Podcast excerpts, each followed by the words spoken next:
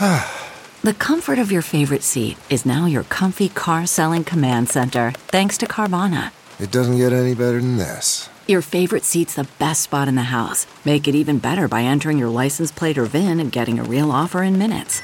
There really is no place like home. And speaking of home, Carvana will pick up your car from yours after you finalize your offer.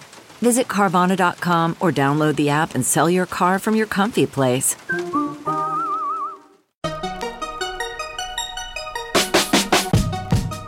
Welcome to the Tech Meme Ride Home for Tuesday, October 20th, 2020. I'm Brian McCullough. Today, the feds have finally thrown the book at Google, but the DOJ has also targeted the infamous Sandworm hackers as well.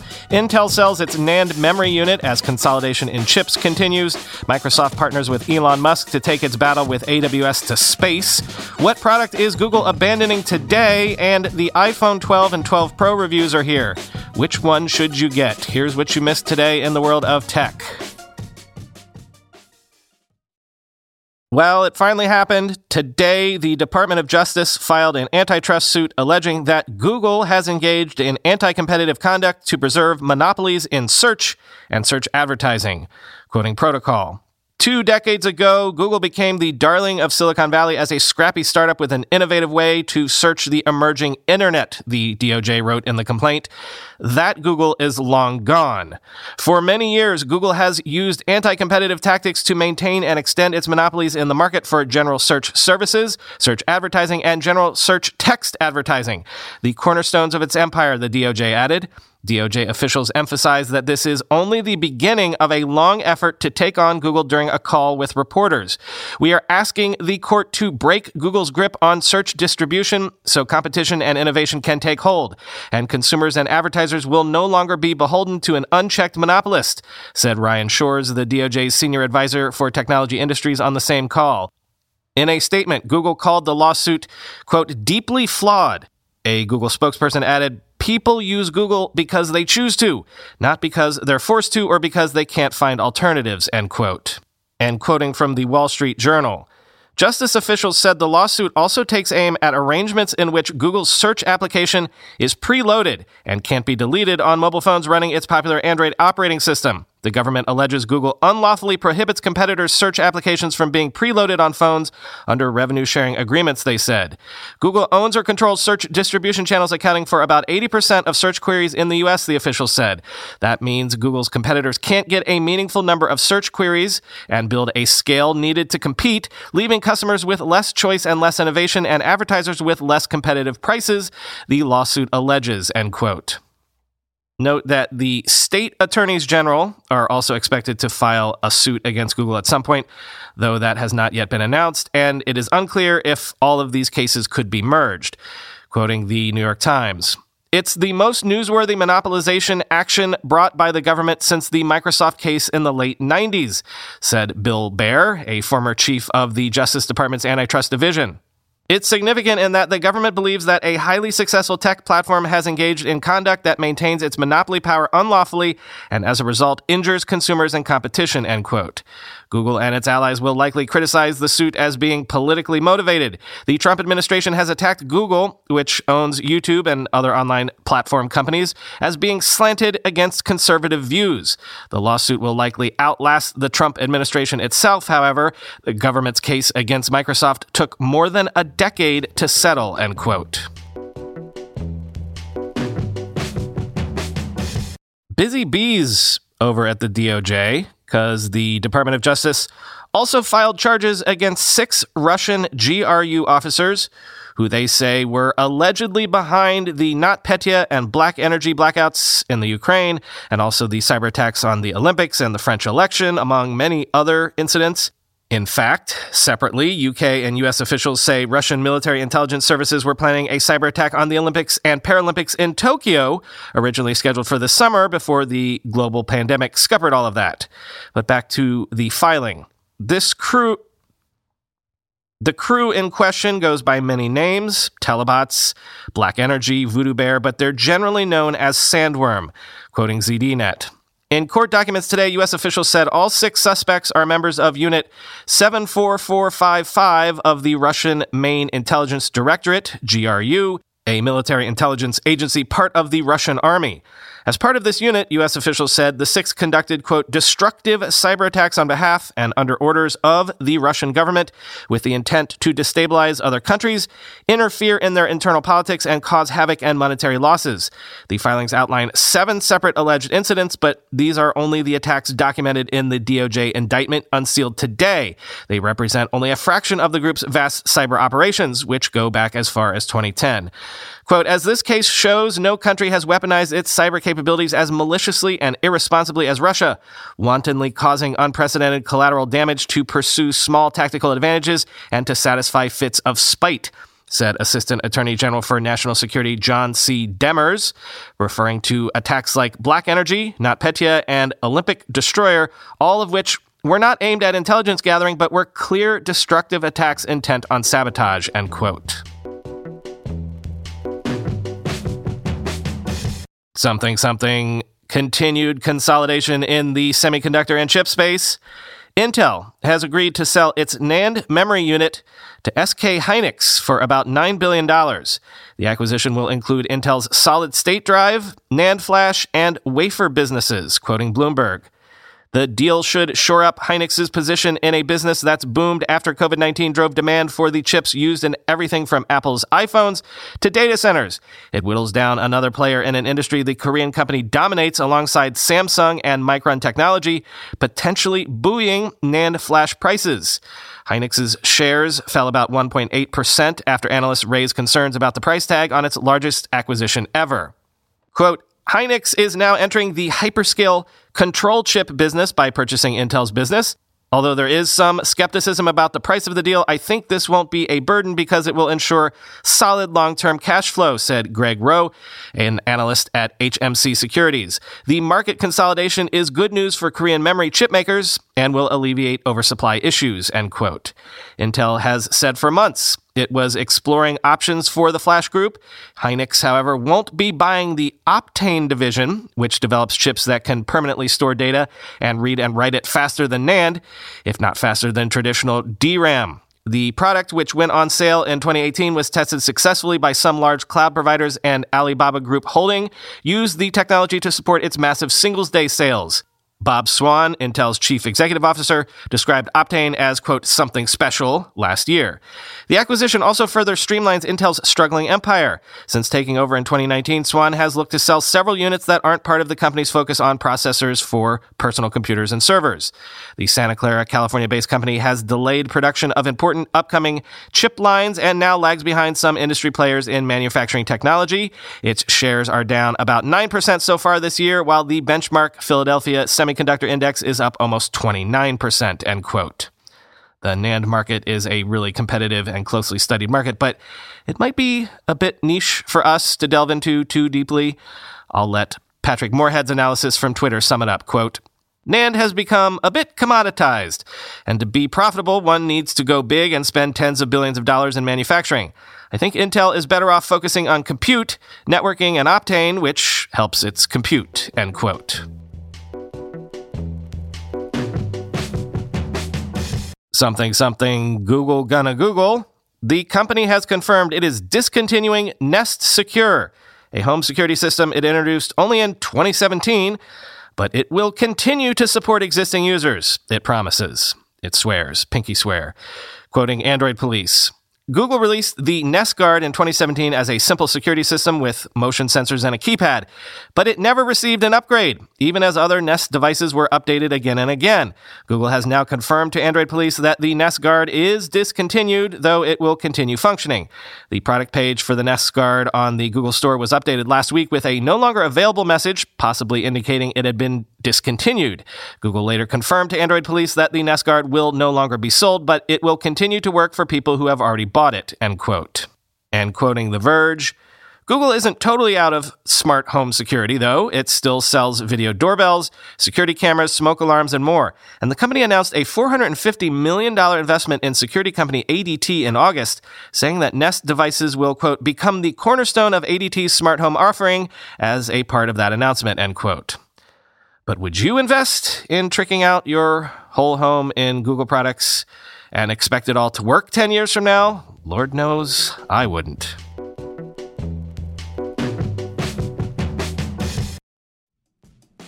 whenever I need to do financial research for this show, for instance, during tech earnings season, when I have to analyze how various companies' stocks have been performing, I only ever turn to our sponsor today, Yahoo Finance. For more than 25 years, Yahoo Finance has been the brand behind every great investor. Whether you're a seasoned investor or are looking for that extra guidance, Yahoo Finance gives you all the tools and data you need in one place. They are the #1 finance destination, producing a holistic look at the financial news cycle, including breaking news, original editorial perspectives, analyst ratings, independent research, customizable charts, and so much more.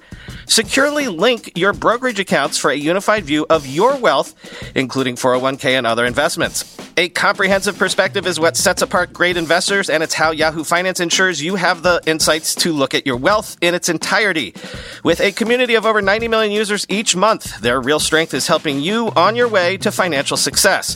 For comprehensive financial news and analysis, visit the brand behind every great investor, yahoofinance.com, the #1 financial destination, yahoofinance.com. That's yahoofinance.com. When you go through airport security, there's one line where the TSA agent checks your ID and another line where a machine scans your bag. The same thing happens in enterprise security, but instead of passengers and luggage, it's end users and their devices. These days, most companies are pretty good at the first part of the equation where they check user identity, but user devices can roll right through authentication without getting inspected at all. In fact, 47% of companies allow unmanaged, untrusted devices to access their data. That means an employee can log in from a laptop that has its firewall turned off and hasn't been updated in 6 months, or worse, that laptop might belong to a bad actor using employee credentials. Collide finally solves the device trust problem. Collide ensures that no device can log into your Okta-protected apps unless it passes your security checks. Plus, you can use Collide on devices without MDM, like your Linux fleet, contractor devices, and every BYOD phone and laptop in your company. Visit collide.com/ride to watch a demo and see how it all works. That's KOLIDE.com/ride, collide.com/ride. SpaceX has partnered with Microsoft for satellite-powered internet connectivity on Azure and has debuted Azure Space, a set of products for the space-related cloud market. So basically, Microsoft is taking its battle with AWS to space, I suppose. Quoting ZDNet. Azure Space is a set of products, plus newly announced partnerships, designed to position Azure as a key player in the space and satellite-related connectivity/compute part of the cloud market. Azure Space isn't just for companies in the space industry. It's meant to appeal to companies in public and private industry, customers in the agriculture, energy, telecommunications, and government markets. It's also meant for any customer with remote access and bandwidth needs. Microsoft's main cloud rival, AWS, announced its own space industry strategy and space unit called Aerospace and Satellite Solutions in June. It also has created its own satellite connection service, AWS Ground Station, and a satellite venture called Project Kuiper, which competes with SpaceX's Starlink and other satellite networking providers. So, Microsoft is touting Elon Musk's SpaceX as one of its marquee Azure Space partners. Microsoft is working with SpaceX to provide satellite-powered internet connectivity on Azure. The pair plan to deliver the option to connect SpaceX's Starlink satellite broadband to Microsoft's new Azure Modular Data Center. SpaceX just announced this week that it has launched 60 more Starlink satellites for low Earth orbit deployment as part of its gearing up for a public beta of its satellite broadband service.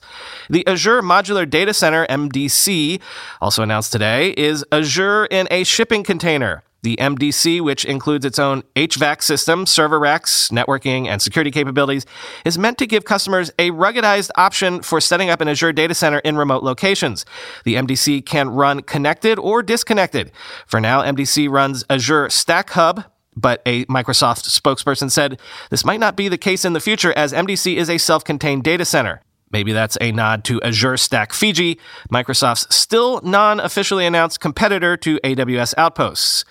Microsoft and SpaceX also plan in the future to offer connections between Starlink and Microsoft's global network, including Azure Edge computing devices. The idea is to integrate SpaceX's ground stations with Azure networking capabilities, giving customers access to all kinds of Microsoft services, ranging from machine learning and visualization to productivity services, end quote.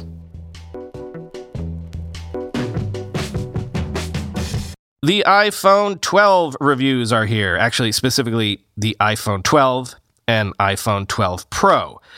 Let's start with the 12 Pro. Neelai Patel at The Verge says it has an excellent camera and excellent performance. Dolby Vision is great.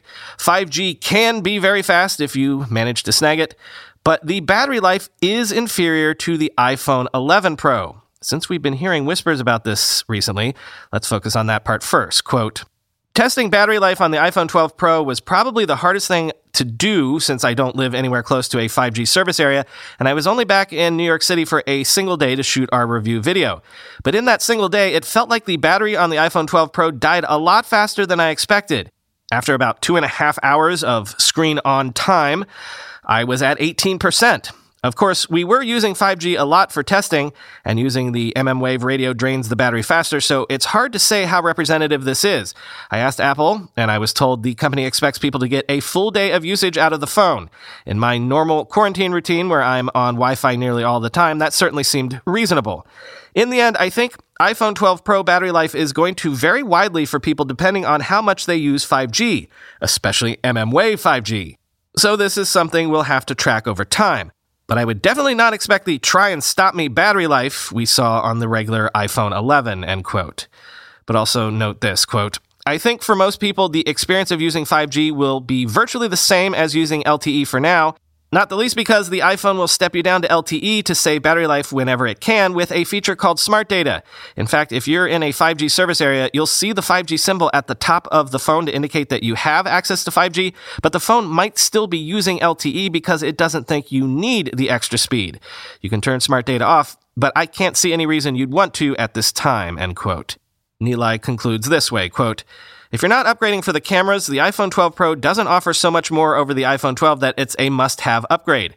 In many ways, most of the new features on the phone are ahead of their time. I don't think 5G is all that big of a deal yet when the networks aren't really built out, there aren't exactly killer apps for it, and we're all spending most of our time at home anyway. Dolby Vision video is right up my alley, but it still has to shake out in the wild a little. The U1 chip and LiDAR sensor, well, it certainly seems like they're going to be big deals, but not quite yet. I'm not trying to end this on a down note. The iPhone 12 Pro is a beautiful, powerful, and incredibly capable device. I enjoyed using it during this review, and the camera is extremely good. If you can find a patch of sidewalk with an mmWave signal, you will have a killer speed test screenshot to share. It will make you happy if you buy one. But if you're going to spend the money to upgrade over the regular iPhone 12, I would definitely wait for the iPhone 12 Pro Max reviews first, end quote. Well, we don't have word on the Pro Max yet, because remember, the high-end and low-end phones of this quartet are delayed until November, so that means no 12 mini reviews yet today. But let's step back to the other phone that we can talk about, the iPhone 12, the regular, if you will. Dieter Bohn's review of that phone in The Verge says that iPhone 12 has an excellent camera, display, design, the MagSafe ecosystem is promising, but again, battery life is inferior to the iPhone 11's, and it's more expensive. He concludes by saying this, quote, the iPhone 12 is going to be the default choice for a lot of people buying an iPhone over the next year, and it's frankly fortunate that the default iPhone is so good. I think most people should get this instead of the iPhone 12 Pro, but I also think if you have an iPhone that's working for you just fine, there's not a must-have, gotta-get-it feature here to compel you to upgrade. That's how default phones work. When you need one, get one, and it will be way better than what you're using. When you don't need one, don't. But when the time comes for you to get a new phone, and if you end up with this iPhone 12, I think you're going to love it, end quote. Helpfully for me, at least, both TechCrunch and Engadget combined their reviews of the two phones into one single review. TechCrunch titled theirs by saying, these devices are two gems in terms of phones, but only one is a jewel. Which one is the jewel? Quote, the iPhone 12 Pro is bested theoretically in the camera department by the iPhone 12 Pro Max, which has the biggest and best sensor Apple has yet created, but its dimensions are similarly biggest. The iPhone 12 has been precisely cloned in a smaller version with the iPhone 12 mini. By my simple decision-making matrix, either one of those are a better choice for me than either of the models I've tested. He's referring to the 12 and 12 Pro. If the object becomes to find the best compromise between the two, the iPhone 12 Pro is the pick. But for most people, the iPhone 12 is a really stellar buy. Its bright colors, lightweight but sound construction, and improved camera make it the easy choice for those confused by Apple's broad current lineup. As mentioned above in the camera section, if the telephoto lens is something you use a significant amount on your current phone, it's a simple call. Upgrade. If it's not, do yourself a favor and think about putting a bit of color in your life. You're not going to miss much by choosing the regular iPhone 12, end quote. That was Matthew Panzerino. Sounds like he's actually holding out for the 12 mini. And finally, here's Chris Velasco at Engadget, who sums it up like this, quote, "So at the end of it all, which one should you buy? That's easy. I have no doubt that for most people, the iPhone 12 is absolutely the right choice. To me, at least, its blend of design, display, performance, and price nearly make it a no-brainer, especially for anyone whose phone has seen better days. With that in mind, though, I don't think this is one of those years where it's worth upgrading if you splurged on a new model last year. Considering how similar they are, the iPhone 12 Pro is a considerably tougher sell, but it still might be worth it for some. The base Pro model gets you double the storage found in the base iPhone 12, and at that point, you only really have to decide whether $150 is too much to spend for better materials and a more flexible camera system. Then again, if camera performance is your biggest priority when shopping for smartphones, I'd suggest you take a breath and wait to see how things shake out with the iPhone 12 Pro Max. Though if size is a concern, the smaller 12 Pro may remain the better choice. Here's the thing. Whether the iPhone 12 Pro is the right phone right now almost doesn't matter. It really feels like Apple uses these devices as a testbed for features and experiences that will eventually go mainstream. LiDAR is a great example. I have to expect more people will buy an iPhone 12 Pro than an $800 iPad Pro with LiDAR, which gives developers more of a reason to explore what it could do for augmented reality. The point is, even if there might not be many reasons to buy an iPhone 12 Pro over an iPhone 12, you'll eventually benefit from the work Apple puts into its high-end devices, end quote.